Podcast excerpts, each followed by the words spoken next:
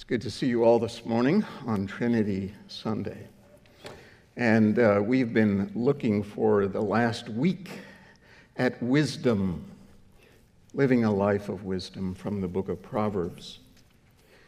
One of my grandmothers had a Pennsylvania Dutch background, and I can remember growing up hearing things that she used to say, things that maybe some of you have heard, like, "We grow too soon old and too late smart." Or, "The hurrieder I go, the behinder I get." Our beloved city and Benjamin Franklin are well known to many, and maybe you know that he used to write a periodical called Poor Richard's Almanac. This is back in the mid-1700s. And many of those editions had Ben Franklin's Proverbs. And you may not know it, but when you hear these, you're going to say, "Oh, he wrote that?" Like, a penny saved is a penny. See, you can finish it. "Early to bed, early to rise makes a man healthy, wealthy, and..." Try this one. "An ounce of prevention is worth a pound of..." See? The one I like, "Little strokes fell great oaks." Yeah. Proverbs. Every culture, every one that scholars know about, ancient ones up to our day, have what we would call proverbs, or pithy sayings about life that are enshrined in memorable phrases. But what's unique about the Bible is that God gave to the people of Israel and to us one book in the Old Testament that was devoted to wisdom from on high. That's not to say that Ben Franklin's or any other proverbs are wrong. They have a ring of truth to them. But here in the book of Proverbs is what you really need to know as God's people to live wisely. Now, there are two other books in the Old Testament that also are called wisdom literature. Job, and what's the other one? Ecclesiastes. They answer the question, what is life all about, and how do I live for God when things don't seem to make sense?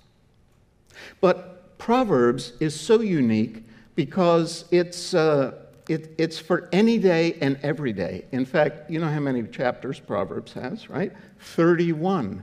So through the years, in a Bible reading plan that I'm not faithful at, sometimes I'll say, "Well, what is today? Oh, today is the 12th. I'll read Proverbs 12." It works. Think about adding that to your habits as well. God's wisdom is much more valuable than Ben Franklin or Pennsylvania Dutch Proverbs or anyone else's, because this is an inspired book by the Holy Spirit to reveal God's wisdom for us. So we've been throwing around the word wisdom a lot. Let's try to get a working definition of what wisdom is, because biblical wisdom is not just good advice that you put out on a tweet or something like that. Here's what one scholar has said, and I've kind of reworded it a little bit, but see if this makes sense. Biblical wisdom is skill at living in harmony with God's created order. Let me unpack that a bit. The word skill. Wisdom is not just knowledge or an idea about something. It's taking what you know and doing something with it. And we call that a skill. Like our musicians had a skill this morning at playing their particular instrument. Most of you had a skill at singing. Most. Right? So that's what the word means in the Hebrew language in the Old Testament, because when you go to other places, it talks about This person had a skill at making furniture in the tabernacle. It wasn't what we would think of as spiritual wisdom, but it was a skill at metalworking. And it's skill at living in the way God originally created this world to work. The way God created the order, we're kind of tapping into that original design. Does that make sense? It's not just knowing facts, but it's the way to use facts to help us through the maze of life. And so wisdom assumes that God created the world to work harmoniously. In fact, the verses right after the ones that were read this morning say this: by wisdom the Lord laid the earth's foundations. By understanding he set the heavens in place. By his knowledge the watery depths were divided and the clouds let drop the dew. There's something about Genesis that shows God's perfect order, 6 days, not haphazard, orderly, beautiful, harmonious. And that's what wisdom is. It's trying to tap into the way God originally created things. We know that sin has disrupted that harmony, but wisdom is the intent to get back to it, to restore it. Can you see even a gospel pattern there of ideal, ruin, restoration? See that? And so wisdom, according to Bruce Waltke, who used to teach here at Westminster and is still faithfully serving the Lord in his 90s, has probably a premier commentary on the book of Proverbs. And so I quote him: "Through wisdom, one is able to read circumstances and interpret situations so as to act correctly, to speak properly, and to respond appropriately to each situation." That's what wisdom is. So in summary, wisdom is the way the world should work, the way God intends it to work. Now, the book of Proverbs, as you may know, includes many, many topics from A to W.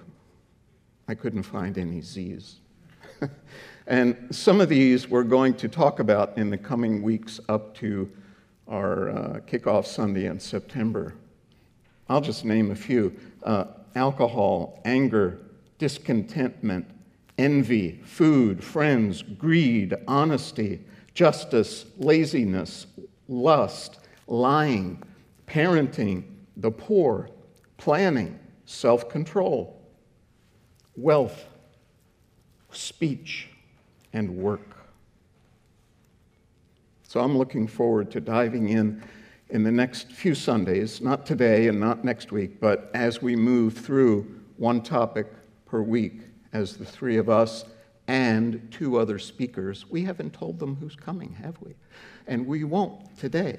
But we have a, oh boy, all right, I almost let the cat out of the bag. But we have an old friend of Chelton, but he's not really old. But anyway, he'll be back sometime this summer. Sorry, Pastor Jin.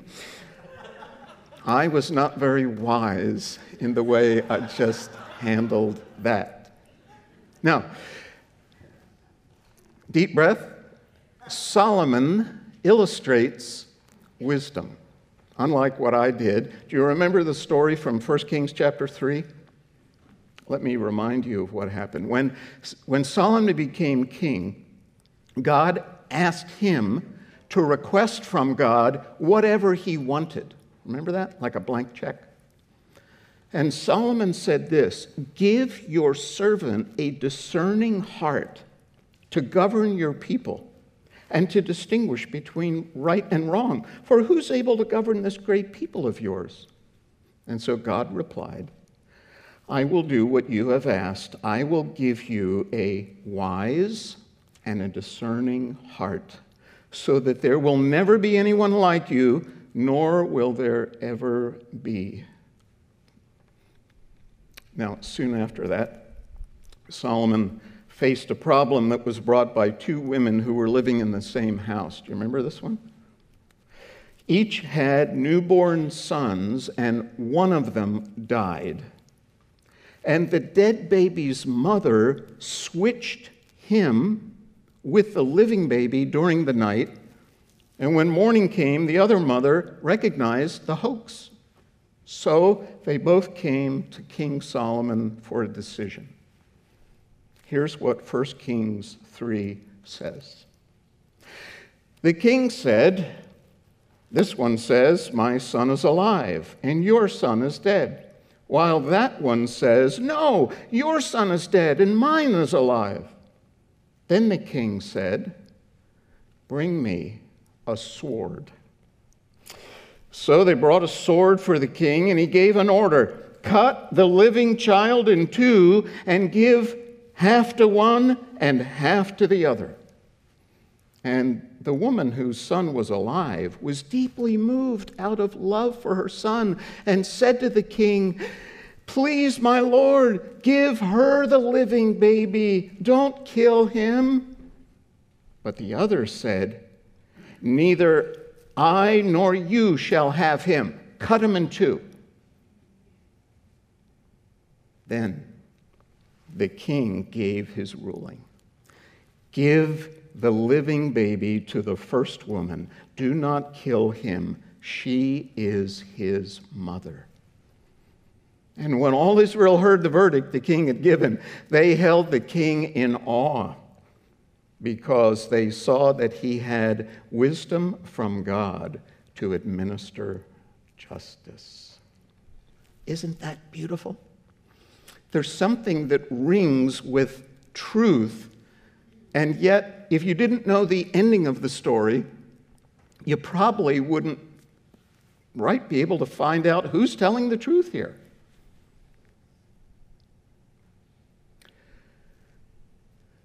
You ever feel like you're in a situation like Solomon, where you've got an issue come at you, and should I do this? Should I decide that? And maybe it's just not one or the other. Maybe it's like four different options here, and you're pulling your hair out saying, come on, Our times are in turmoil, let alone what we hear from what happens around the world or around the neighborhood, but your own personal issues you're dealing with, right? I just jotted down some of them that I know about from myself and others that I know at church here. Excuse me. Some of you are going through age-based decisions. Could I call it that? Like, what do I do after I graduate from high school or from college? What job should I take? Or if I'm going to college, what should I major in? Or, on the other end, when do I retire? And if I do retire, what do I do when I retire? Or, when is the time to downsize and move?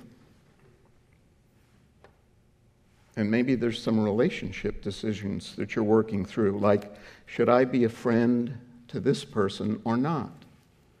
Or should I stay single, or am I open to marriage?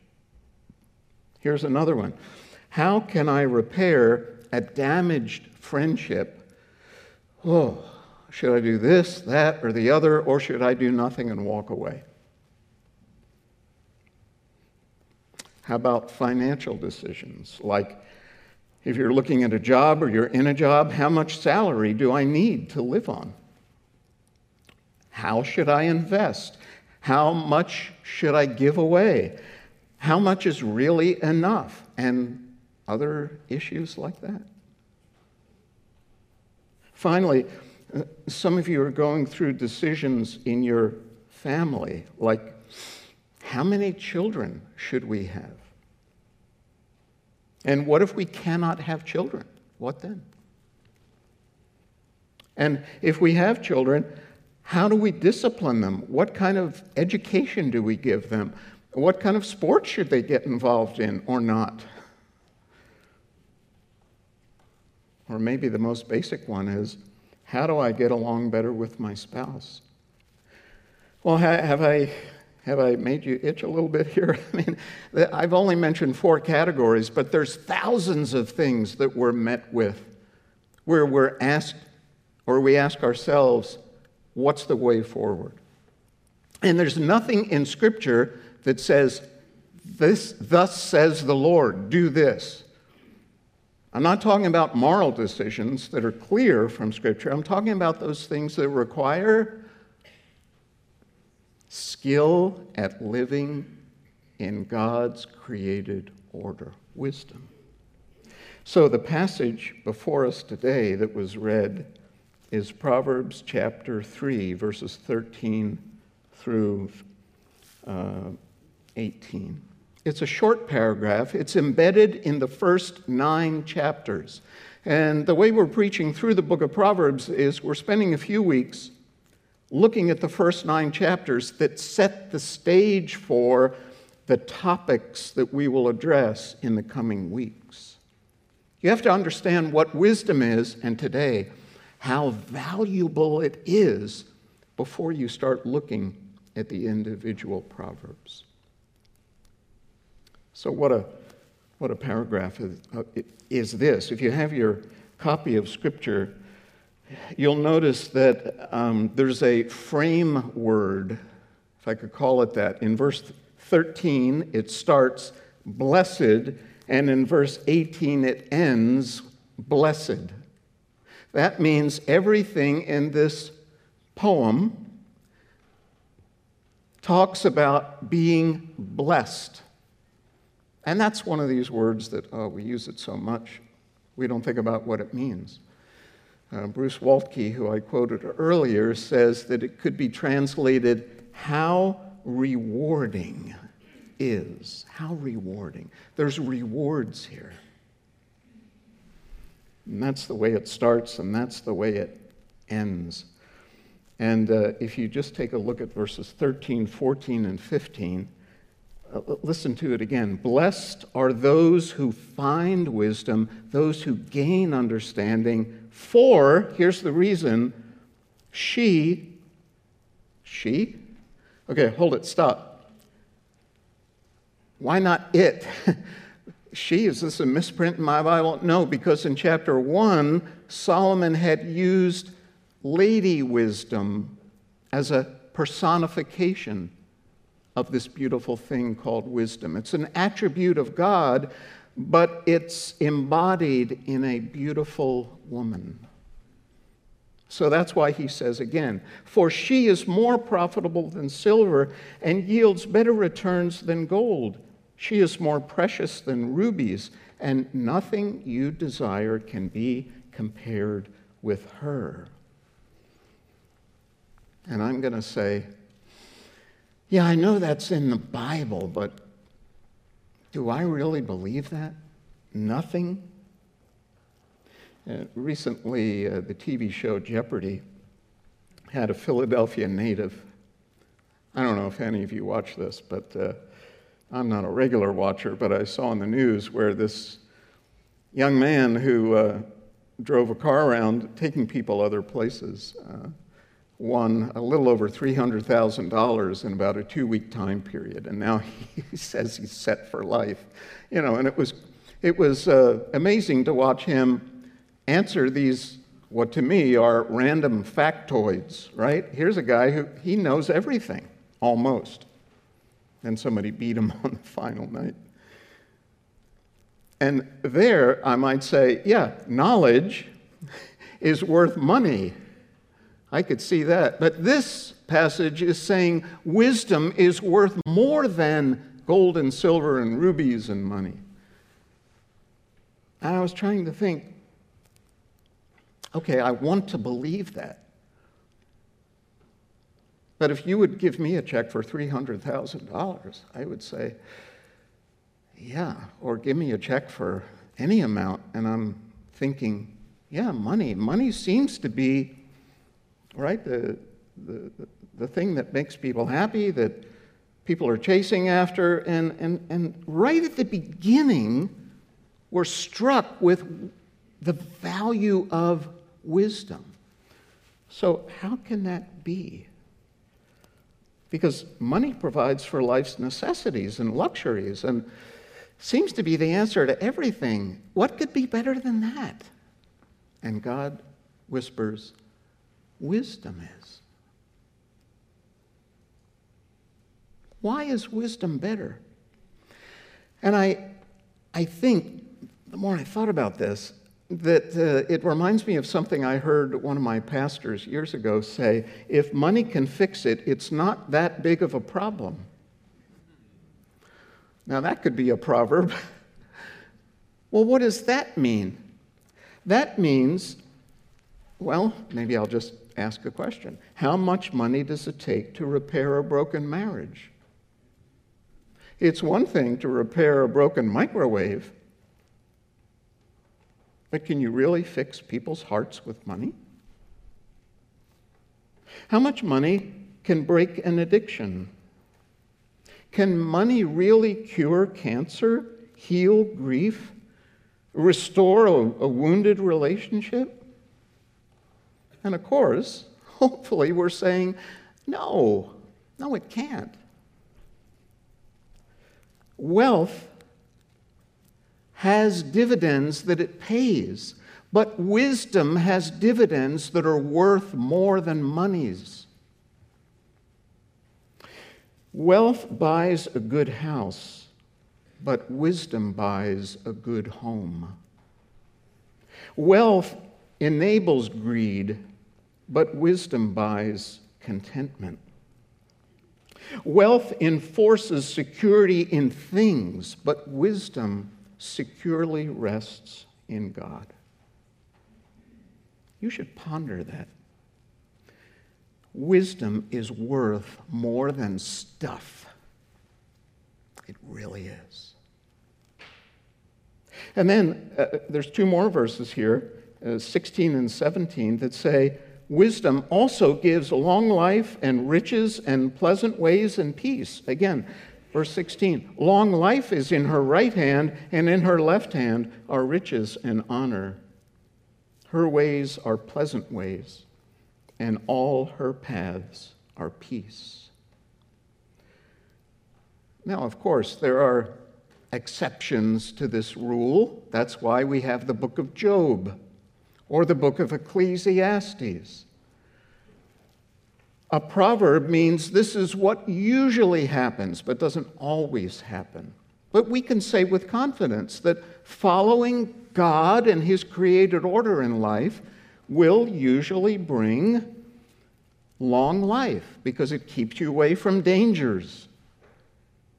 It gives you contentment of soul, which even scientists now realize. A peaceful heart gives a healthy body. Riches, prosperity. Now, I got to remind you, in the ancient world, they didn't have the middle class. You were either like had enough for each day or more, then you were rich. But if you had to beg and you couldn't get enough for each day, you were poor. So find yourself somewhere in there. Do you have enough to live on? And do you have pleasantness and peacefulness as part of your demeanor? Those words almost sound foreign in our vocabulary today, right?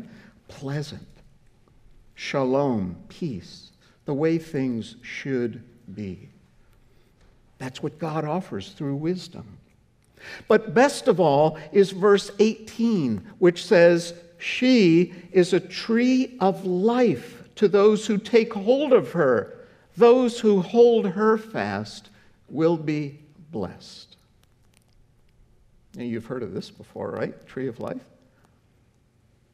That goes all the way back to Eden. And that wasn't the only tree in the garden, because chapter 2, verse 9 of Genesis says, in the middle of the garden were the tree of life and the tree of the knowledge of good and evil.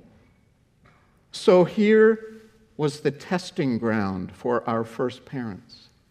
Tree of life representing eternal life, beautiful life, the way life should be lived, but the tree of the knowledge of good and evil. In other words, Adam and Eve, you can call your own shots. You can call it good if you want to and evil if you want to. You can write your own destiny. Or you can trust me and I'll give you the tree of life. And Eve desired wisdom, but from the wrong tree. Listen to Genesis 3:6. When the woman saw that the fruit of the tree was good for food and pleasing to the eye, and also desirable for gaining wisdom, she took some of it and ate it, and she gave some to her husband who was with her, and he ate it. And at the end of the chapter, God banished Adam and Eve from the garden and set guards around the tree of life. You don't hear about it. Exodus, Leviticus. Oh, but there's an image there. Yes, because when God builds his temple, his tabernacle on earth, he puts inside the room right before his holy room a lampstand, a menorah. What did it look like?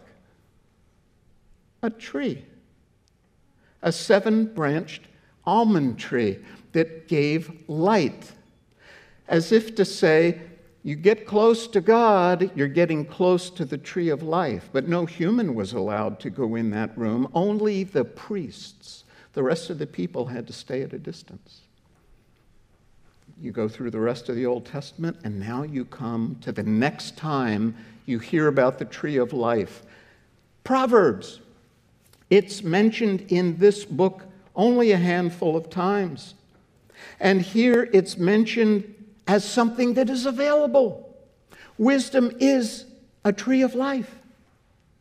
Really? We can get back to the tree of life? Yes. How?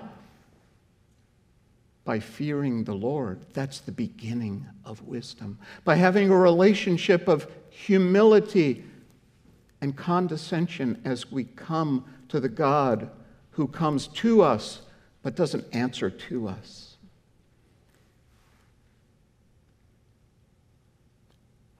And then we don't hear about it anymore until we get to the New Testament. And the next time we see the tree of life, it's in the shape of a cross. As Jesus, the last Adam, refuses to eat or to do anything apart from his Father's will.